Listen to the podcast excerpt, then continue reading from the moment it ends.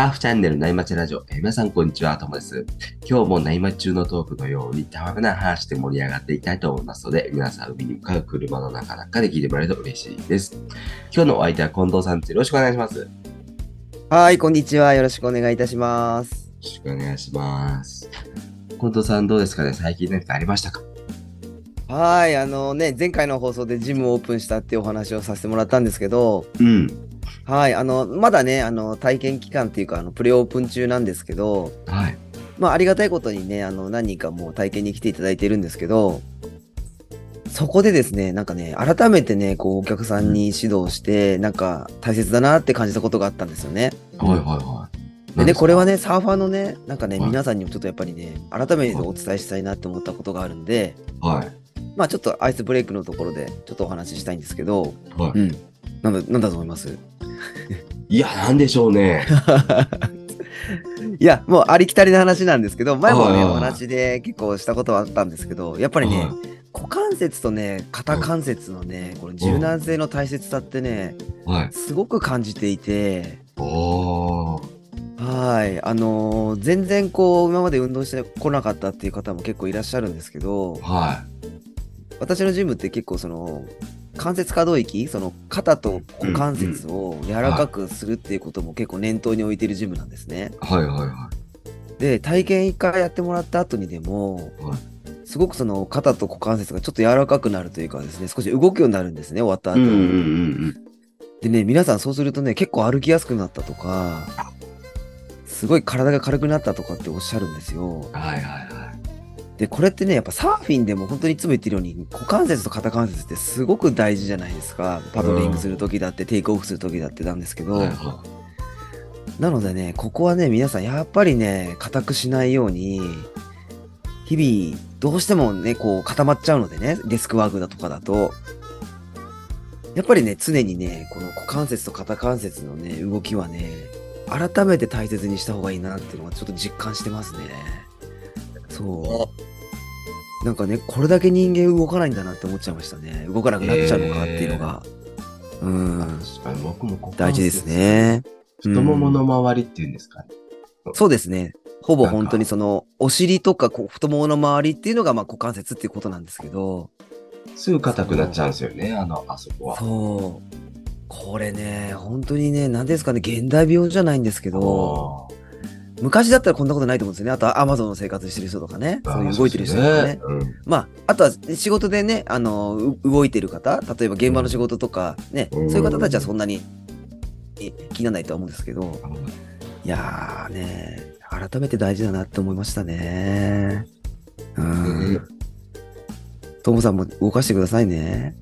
はい僕も股関節の動きがすぐ悪くなります。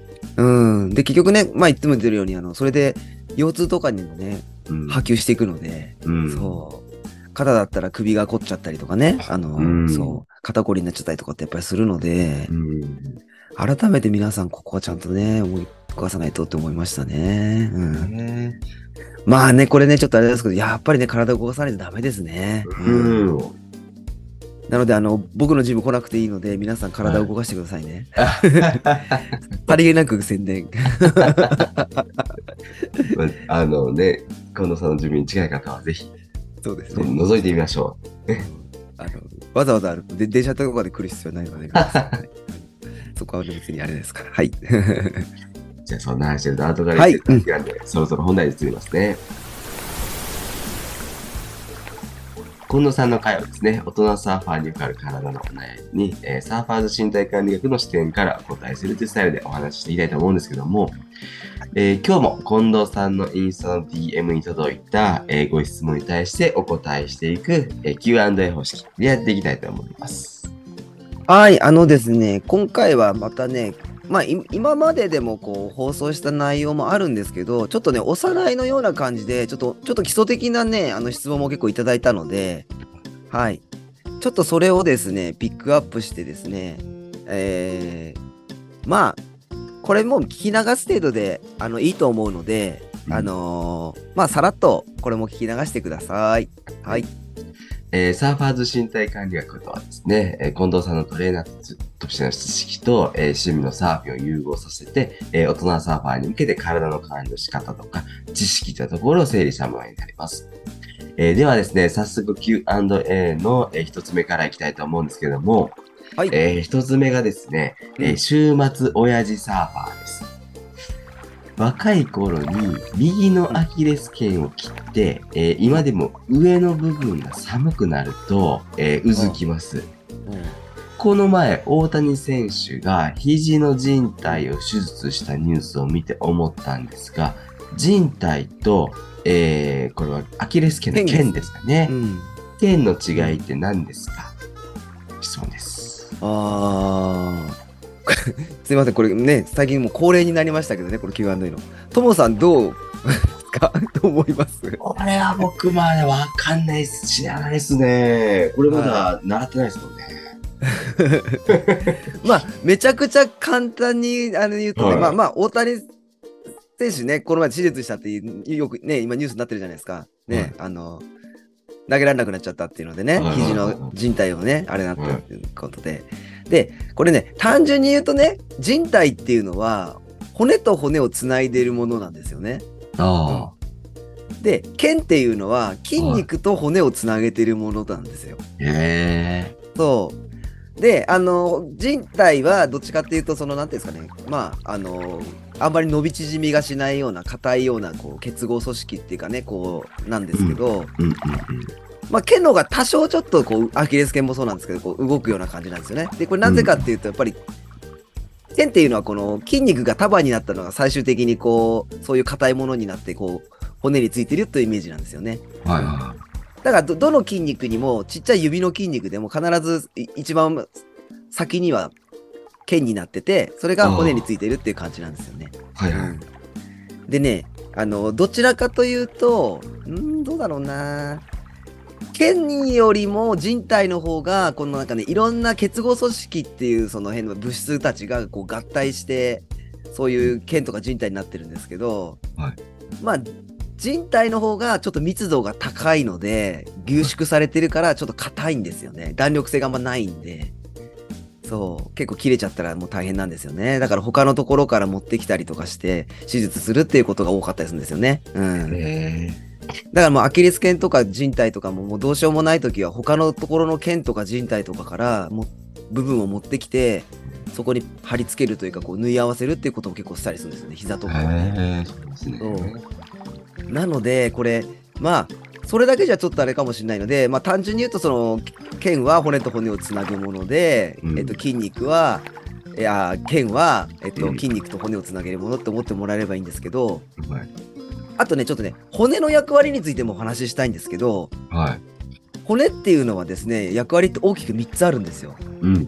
これを皆さんね、ちょっとね、あの、頭の中に入れておいてもらいたいんですけど、はい。あの、骨はね、まあ、とりあえず一つは体を支えることですよね。骨がないと体って。立てないですから。うんはい。。ですね。で、あとはね、内臓を守ることにも対しても、あれですよね。肋骨なんかそう、肋骨そうじゃないですか。内臓を守ってるじゃないですか。うん。で、あとね、もう一つ大事なのはね、血液も作ってるんですよ、骨で。ええ、そうなんですね。そう。で、これどこで作ってるかっていうと、結構この背骨のところの中に、あの、骨髄っていうのがあるの聞いたことあります？うんうんうんうん。うん。で、この骨髄の中で、そのいろんな血の元、白血球とかうん赤血球とか、いろんな血小板とかね、この血の成分を作って、それをまた全身に送っているので、うん。結構骨ってね、意外と大事だったりするんですよねに。。うん。そう。で、その骨と骨をつないでるのが人体になってくるので、うん。ね、いろんな、ありますよね、これって。なるほうんええ。そう、それで、この、アキレス腱のこの上の方が痛いっていうのは、多分ね、ふくらはぎの筋肉だと思うんですよね、これって。うん、うずくっていうのが。あ、はいはいはい。で、これ、この方は多分そうなんですけど、これよくね、古傷が痛むって言うじゃないですか。ああ、言いますね。うん。これってね、これからの季節、急にやっぱ寒くなったじゃないですか。うん。なので、このね、痛めたところの付近って、結構ね、うん血流がやっぱ悪くなっちゃっているので、はい。そう。そこでですね、多分、なんていうんですかな、この痛みを感じちゃってるのかなって気がする。うずくというかね。うん。そう。なので、まあ、これからの季節っていうのが、怪我をしたところはですね、やっぱりこうやってなんかこう、違和感を感じたりやっぱするので、まあ、冷やさないようにね、気をつけていただきたいなっていうのがありますかね。ああ。うんそう。まあ、皆さん、あの、これから本当に冷えないように気をつけてくださいね、痛めたところは。うん。ねじゃあちょっどとうしても、うん、長い靴下履いたりとか、ああ、もうまさにそうですね。レッグ、レッグオーバーをおじさんすると気持ち悪いから。まあ、そうかもしれないですね。見えないようにしてもらうけど、あとタイツみたいなの履いたりとかね。確かにね。うん。そこはちょっとケアというかね、気をつけてみてください。わかりはました。い。うん。じゃあ、ではうん2つ目いきます。はい。えー陸トレをこれから寒くなるので始めようと思ってますが、どんな陸トレをすればいいですか？おお。これもまたかなり結構抽象的な難しい 質問なんですけど、うん。まあ、この方の現状がね、どのような感じかっていうのはちょっとね、わからないんで、あんまりね、これ、具体的ではない答えになっちゃうんですけど、うん。これ、まあ、どんなトレーニングがあるのかっていうの、陸トレがあるのかっていうのをちょっとね、整理したお話をしていきたいんですけど、はいうんトモさん、今、陸トレって、最近サボってます？どんなことしてるんでしたっけ？最近もうだいぶ触ってるんですけど、うん。やっぱ僕やるのはいつもその自重を使った体幹トレーニングがやっぱり家でね、うんできるし、どこでもできますしね。どこでもできますしね、できるなんか良さ、良さそうなこう情報もあったりするんで、ああ、。それをしますすね、大体。あ、もう大正解というかですね、それあ一つの筋トレの一つですよね。うん。はいはいはい。でまあね陸トレってね大きく分けるとねこういったその自分の体をねこう、効力能力を向上させる上でのそのうんトレーニングと、まああとはスケボーのようなね技術的なトレーニングっていうのが2つに分かれると思うんですよね。はい。でこの方言ってるのはどっちかというと自分の体を多分鍛える方の陸トレだと思うので、はいはいはい。近藤さんに質問してるってことだよね。そうですねはい。はい。でこれも大きく分けるとねこれやっぱりね有酸素運動っていうのとやっぱりこはいう筋トレと分かれると思うんですよね。うんあそう。で、有酸素運動っていうのは、まあ、走ったりとか、自転車乗ったりとかね、あの、はい心肺機能を鍛えるとか、うんまあ、あとは、あの、エネルギー消費をしてね、あの、痩せるという、ダイエットにもすごくね、うんやってもらいたいっていう運動になっていて、で、筋トレもですね、これ大きく分けると分かれていくんですけどあ、まあ、これ、主にその、ともさんの言っていた、こう、腕立てとかね、スクワットとか、まあ、家でもできるようなね、あと、あの、うんチューブみたいのを使ったりとかね、うん。あ。うんうん。これなんかよくサーファーの方なんかどっちかっていうとこれが多いかな。あの、自体重トレーニングですね。自重トレーニングあをトモさんやってるように。うんそうですねブランクとかですよね。と、プランクとかですね。うん。もう、あ僕めちゃくちゃ嫌いなんですけどね、あれね。めちゃくちゃしんどいい。ですよね。しんどい。しんどいっすプルプルプルってなっちゃうんですけど。まあ、あとは、まあ、俗に言うマシントレーニングですよね、ジムで、ね。はいはい、ガシャガシャやつですね。マシンを使ったね、うんうんあのやるものと、あとはフリーウェイトトレーニングって言われてるのが、あのバーベルとかね、ベンチプレスみたいなああー、はいはい。っていう形なので、この筋トレっていうのはこの自重トレーニングと、まあ、はいマシントレーニングとフリーウェイトトレーニングっていうふうに、まあ、3つに分かれるっていうところですかね。うんはいはいはい。で、まあこれ、どちらかというとね、まあ自体重トレーニングが一番怪我はしにくいですよね。重い重さができないっていうのもあるし、自分の体重だから、ね、うん安全といえば安全ですね。怪我しにくいですからね。うん。だから初めてやる方なんかは、こういった自体重トレーニングから始めてもらうのがいいのかもしれないですけどね。ううんうんうん。そうですそうねそう。そう。うん。で、あとマシントレーニングっていうのはね、マシンで軌道が確保されてるから、あの、うん。これもやっぱり無理な角度ではできないようになってるので、あ。うん。ただね、重い重さもできちゃったりするし、うん。マシンの可動域までいかないような人もいるんですよね。なんかはいはいはい。そうすると結構怪我の原因もあるから、これもあんまり急に重い重さはやらない方がいいかなって気はしますね。あとちゃんとジムに行くんだったら誰かに聞いた方がいいかなって気はしますけどね。今、無人ジムが流行ってますけどね。うんうんうん。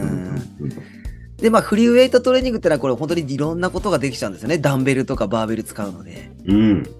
ただね、これ、動きの軌道がやっぱり自由にできちゃうから、うん。結構難易度が高いんで、ああ、まああ、そう、安全性にはね、これ、注意が必要かもしれないですね。あうん。だこれはちょっとね、の慣れてきてからの方がいいかな、フリーウェイトっていうのはですよね。あ、確かにね。やっぱりこう、なんかじ、そこの筋肉使わないのにっていうのに、でも知らないと、で無理して、ね、変な形になっちゃったりしそうですね。うん。だからね、これってやっぱり自分のどこが足りないのかっていうのを把握してね、うんその自分があとどのぐらいの今筋力なのかっていう、あと目的をちゃんとやっぱ考えて、陸取りの種類を決めてもらわないと、なんかね、全然やっても意味がないことしちゃってる可能性もやっぱりあるんでね。うん、せっかくサーフィンのためにやるんだったらね。そうそうそうそう。その辺はまあ、まあ、どうやったら専門家に聞いてもらって始めた方がいいのかもしれないですけどね。うん。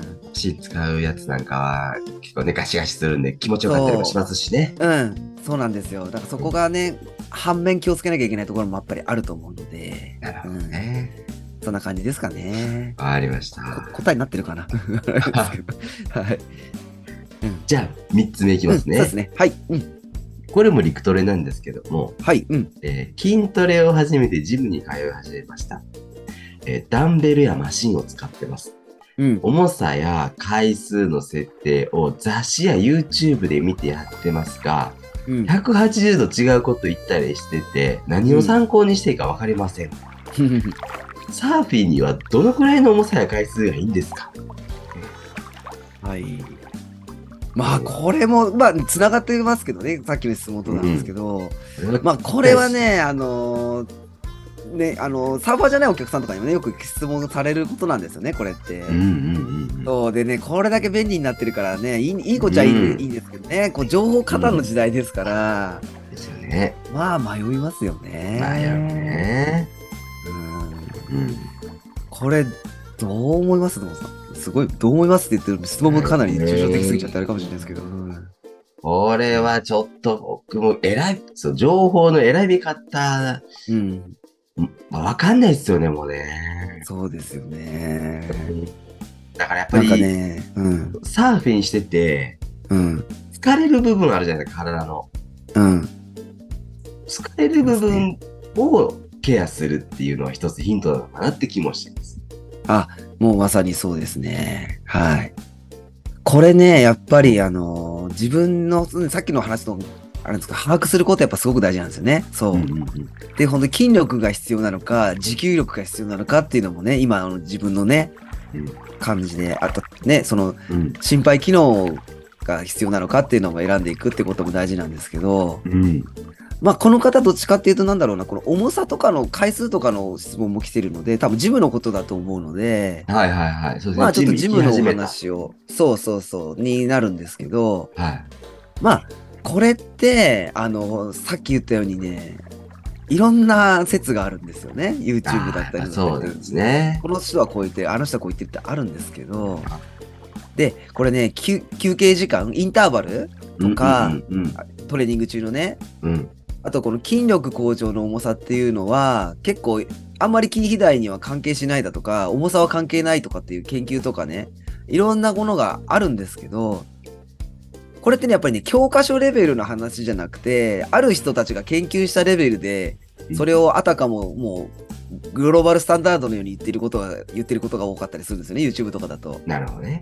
だからどちらかというと、私のその身体管理学の方は、どっちかというと、もうその研究レベルとかではなくても、一般のにの、その教科書とかに出てるような、本当に基本的なことをあのお伝えしているので、うん。まあ、とりあえず今回、この本当にその、最新とかじゃなくて、まあ一番もう昔から基本だって言われてることをちょっとお話ししたいんですけど、うん。まずね、重さっていうのがね、これどういうことかっていうと、トモさん、一回だけ上がる重さってあるじゃないですか。フルマックスで。あありますね。うんうん。なんでもそうなんですけど、うん。それがまず、まあ、1、まあ、最大重さみたいな感じで思ってもらえばいいんですけど、うんそれに対して、まあ、大体4回ぐらいでギリギリできるなっていうぐらいの重さがあるじゃないですか。4 4。回ぐらいしか上がんないような。うん。それがどちらかというと筋力向上にはいいって言われてるんですよ。なので、まあまあ重い重さでやるっていうのがね、そう、かなり。うんうんうんうんで、筋肉を大きくしたいんであれば、それよりもうちょっと軽くなって、うん。まあ、8から12回ぐらいが、で、きつくなっちゃう。まあ、もう上がんないなっていうぐらいが筋力を大きくするためにはいいかなっていう感じなんですよね。へーうん。で、筋力の持久力、筋の持久力をつけたいんであれば、もうちょっと軽くして、うん。まあ逆に12回からまあ20回前後の重さでやるっていうのが。まあ持久力つけるにはいいかなっていうのが、まあ基本というか、トレーニングではなっているので、うん。まあ皆さんそれをどこにしたいかですよね。うん、やってもらえばいいかなって感じですね、この方もね。なので、自分がもっと筋力すごくつけたいんであれば、ちょっと重い重さでやっていただく。でもうちょっとこう筋肉もっとムキムキ見えるようなね、大きくしたいんであれば、まあもうちょっと軽めの8から12回ぐらいの重さでできるように。うん。で、もうちょっとやっぱりね、持久力つけたいんであれば、もうちょっと軽めで、まあ、まあ20回だとちょっと軽すぎちゃうかもしれないから、まあ17、8回ぐらいまでですかね。ぐらいできつくなるなっていうぐらいの重さで、そのトレーニングやってもらえればいいと思うので、これ自体重じゃなかなかこういうことできないんでね。そう。まあマシントレーニングとかフリーウェイトになってしまうんですけど、ただ、ちょっと気をつけなきゃいけないのが、やっぱりね、これ、重い重さになるほど、やっぱり関節にかかる負担とかがやっぱ強いんですよね。うんそう。だからいきなりトレーニング慣れないうちに、このめちゃくちゃ重い重さでやってしまうのは、結構怪我の原因うん。リスクになってしまうので、まあ、なるべくだったら、まずは本当に10回以上ぐらいできるぐらいの重さでやってもらう方がいいかなって気はしますね。うん。で、サーフィンもやっぱり全然このぐらいでやってもらっていいと思うので、まあどうですかね、これ、サーフィンにしたい人って、やっぱそう、サーフィンのためですよね。だどうなんだろうなって、そんな、こうんの方の質問がなかなかちょっとあれなんですけどね。うん。うんなので、まあ、めちゃくちゃ重い重さでやるのは、本当に上級者になってからの方がいいかなって気はするので、うん。まあでもサーフィン、うんサーフィンにはどのぐらいの重さ回数がいいんですかっていうご質問なんで、やっぱそうですねサーフィンのためにね。うん。で、これ私の、ちょっとこれも、まあもしかしたら、あの YouTube の方はこう言ってたじゃないかとかってなるかもしれないですけど、はいはいちょっとこれは私のちょっとこれまた個人的な意見なんで、あんまり参考にしてもらえない方がいいかもしれないけど、私的な意見では、サーフィンだったらやっぱり、まあ、8回から12回ぐらいの重さでやってもらう筋力ぐらい、筋肥大って言われる重さで、うん。まあ3セットぐらいやってもらうのがいいかなって気はしますね。へ3セットやると結構程よく追い込めるので、うんうんうん。体の筋肉に対しては筋肉が発達するようになるので、これ1セットだけだとちょっと足りないかなって気がするんですよね、この重さだと。うん。ーそう。まあ、なので、これは一番言われている真ん中のオーソドックスな重さで、ジムでのトレーニングはサーフィンのためにはしてもらった方がいいのかなって気はしますね。うねん。怪我もしにくいですし、このぐらいの重さの方がね。うんうんうん。そう。これね、やっぱりね、一番気をつけることはやっぱね、このトレーニングで怪我をしないことなんでね、本末転倒になってしまうので。ねもう次できなくなっちゃいます そう。だからまあ、うん、そうですね。この中間ぐらいの8回から12回ぐらいできる重さで、3セットぐらいやってもらうのが、まあ、基本のですね。基本中の基本のところでやってもらうとサーフィンにもいいのかなって気はしますね。うんうんうんうん。ね。答えになったかな難しいですね、これもね。ね難しいですね、これはね。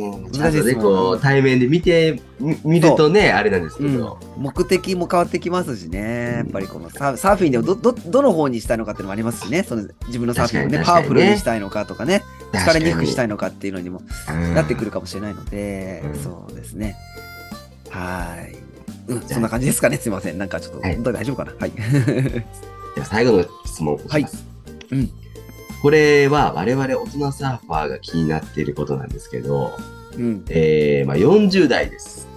うん。20代に比べるといろいろ体力が落ちてきたことを実感しているのですが、はい。なぜ筋力が落ちてしまうのか理由を知りたいですっていう。はい。え 理由ですかね。怒ってることはないけど、なんでだみたいなね。うん。まあね、これね、地球上の生物としては、これもうね、やっぱ年齢過程過程でね、どうしてもこれってね、筋力っていうのは落ちていってしまうっていうのはしょうがないことではあるんですよね。うん。うん。ね、これね、漫画のようなね、ドラゴンボールのようにね、なんかね、こう、先頭食べたのが元気になるとかね、なれば一番いいんですけど、うん。ともさん、どうですか？実感ありますか？どっか、体力的っていう。まあ、ちょっと、うあれですけんど。。ありますあります。あのー普段の動きとかサーフィンとかだと、うんま落ちてるなっていう実感はあるんですけど、ゆっくり落ちていくから、うんうわ、落ちたなって気にはならないんですけど、うん。あの、うん本気で走った時、ああ、全力ダッシュ。はい。走った時に、僕あの、え、おお尻の筋肉、あ太ももの付け根の筋肉が、あ、はい。うん。疲れたことなかったのに、その、うん100メーターとかした時に、うんうんうん。そこ、走ってる途中にそこが疲労してきている感じがして、あであ。、蹴る力がなくなってくるというか、はい。うん。ああ、これだから落ちてんだなと思って、こんなうん疲れ感じたことないなっていうのがありました。ああ、トモさん、まさにおじさんですね。どうですよね。いや、100メーターこれやっぱね、そう、全力ダッシュってね、結構足を後ろに振り振るじゃないですか。はい。これが本当に日常生活しなくなっちゃってるからね。うん。そう、だからやっぱそこの足の付け根とかお尻のあたりとかって結構張るとかね、あると思うんですよね。うん。これ普段ね、全力ダッシュしないからね。しないっすね。そう全力ダッシュね。これね、やっぱね、体力の指針でもあるかもしれないですね。全力ダッシュできるかどうかね。で、これね、まあ、少しこう、科学的なことというか考えていくと、はい。まあやっぱりこれ理由としては、まあまずは年齢による筋肉の退化っていうのはこれしょうがないですよね。うん。何もしてなければやっぱり筋力って落ちますからね、年齢とともに。で、よく言われているのは、40歳を過ぎると、まあ40歳でもないですね。うーん。1年にね、まあ20歳まで、25、6歳ぐらいからかな。1年に約1%ぐらいの割合で筋肉量って減少するらしいんですよ、何もしてないと。えなので、これ運動不足の方なんかなおさらなんですよ。まあサーファーの方は運動してるからね、あれかもしれないですけど、ー。うんうんかなりね、これってね、まあ何もしないでそれで80歳ぐらいまでいったら結構恐ろしいですよね。1%ずつ減るってことを考えると1年で。そう。だからまあやっぱりそうするとね、そういうさっきの言ったように、トモさん言ってるように大きい筋肉から減ってくるんですよね。胸の筋肉だとか、そのお尻の筋肉だとかね。うん。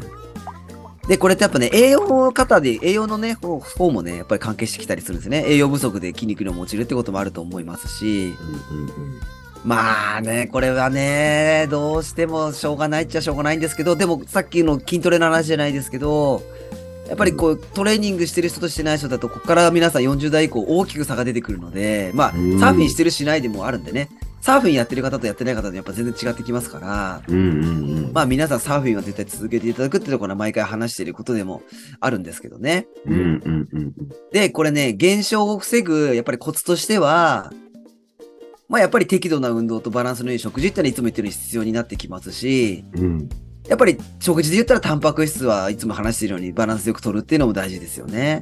あの筋肉をやっぱり構成するのってタンパク質ですから。うん。で、あとはね、これまあいつも話してることの、またね、これも重複になるんですけど、うん。過度のストレスを避けて、うん。十分な睡眠をとることも、やっぱりこれ若さというか、この筋肉の体力の衰えをなくすためにも大事になってくるんですよね。疲労をためないっていうことも。そう。まあ、でもなかなかこれってね、忙しい渡り割れ世代って難しいところではあるんですけど、うん、トモさん、睡眠どうですか？最近どう取れてます？ちゃんと。うん、睡眠は6時間ぐらいは寝てるんでね、毎日毎日。お素晴らしい。うん。はそう、これ、ストレスがあるとね、いろんなこと悩んじゃったりして眠れなくなっちゃう方もいらっしゃるのでい。、うん。そういったことも体力低下のね、一つの一因にもなってきたりするから、あまあやっぱり運動栄養休養っていうのはやっぱ大事ですよね。あ、確かにうね。ん。で、あとはね、これ筋肉量って減少すると、やっぱりこう代謝も低下するじゃないですか、体全体の。確かに確かに。そうするとやっぱり脂肪も溜まりやすくなるから太りやすくなっちゃったりとかね。ああ、はいはいはい。あとはね、筋肉量が低下するとね、転んだ時とかにね、骨折しやすくなっちゃったりとかね。うん。なるほどねなので、いろんな面でね、そう、体力落ちると日常生活での、そのさっきのトモさん全力ダッシュじゃないですけど、駅に乗り遅れそうに、ね、電車乗り遅れそうになった時、ダッシュできなくなっちゃったりとかね。う んもう次の電車にしようかなって。うん。まあ、リスク回避としては怪我しないようにそういうのの大事かもしれないですけど、ね。うん。ちょっと寂しいっすよね、若い子たちが走って乗れ。乗れるのに、俺はやめとこうかなとかって思っちゃうのも、かなりさ寂しい話なんで、うんそうそうそうそう。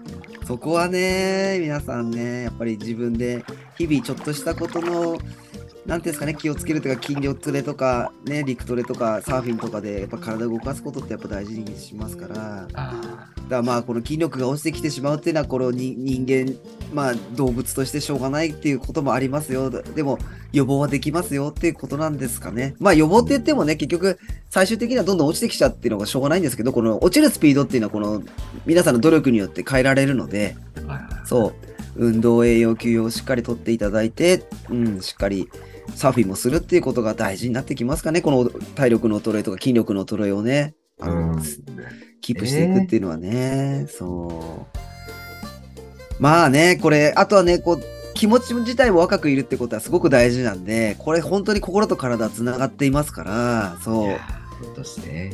はい、もう我々大人サーファーはね、こう気持ちも若くいながらね、かっこよくしたいなっていうふうにね、行きたいですよね。そこはありますね。そういう意味だとサーフィンっていいですよね。いや、もう本当かっこいいと思いますけどね。みみんな、ほら、ねやってない人とかにはかっこいいって言われたことないですか？皆さんね。そう。ああ、ありますね。確かに確かに。そうそううんそう、うん。で、やっぱりかっこいいじゃないですか、みんな、やっぱり。うんそう思えばね。で、これ、自分がかっこよく思思うっていうことも大事かもしれないですからね。ああ、確かにそれあるかもしれないですね。うん、気持ちがね、こう、うん外面にも出てきますから。そうそうそう確かに。ねそんな感じですかね海通って体を動かせますからね。そう。そう。いやいい趣味ですね。そう。で、も、モテればモテるでやっぱり若返るじゃないですか。まあ、持ってないですけどね。サーフィン。まあ、まあそこはね、そうね。最近はちょっとサーフ、ィンをしてるライフスタイルがかっこいいっていうふうにですね捉え直さないとね。そうですね。最近は、ですね。そうかもしれない。はい。まあ、そうですね。はい。はい。わかりました。はい今回はなんかね、陸トレ系の多い QA でしたね。そうですね。ちょっとこれをピックアップしたっていうのもありますけどね。うんあーはいはいはい。なので、皆さん、ね、頑張ってトレーニング、サーフィン励んでいただければと思いますけどね。うんまあ、あとはね、年齢的にもね、しょうがないこともありますが、まあ確実にね、一般の方に比べたらね、サーファーはさっき言ったように若々しいのでね、いやーですね。皆さんそこはね、そう、誇りを持っていきましょうね。うん、はい確かに。うん。で、まあ、あと、まあ、この Q&A でもね、いつも言ってるように、うん栄養なんかの情報は本当いろいろか考え方があるので、まあ、私なんかどどっちかというと、本当ベーシックなことしかお伝えはしないので、うんあとはまあ皆さんの判断でしてもらえればいいかなっていうふうに思いますので、はい。気をつけてください、その辺は。はい。はい。ぜひ何かね、体のお悩みある方は、概要欄に近藤さんのインスタの URL が貼っておくんで、えー DM してみてください。はい。何かね、疑問な点あれば気軽に DM ください。まあ、わかんないことはわかんないっていつものようにあの伝えますので、そこはあの正直に言いますので、はい。はい。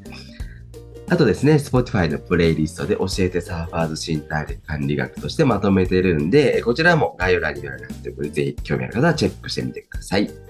はい、ありがとうございます。はい。じゃあそろそろいいお時間なんで、今日はこの辺で終わりにしようかなと思います。え近藤さん、ありがとうございました。ありありがとうございました。がとうございました。じゃあ今日もパネルさんのキンキンを聞きながらお別れです。えーそれでは皆さんのところにいいタイムが来ますように、失礼します。失礼します。静かに暮らそう君がそう言うから引っ越した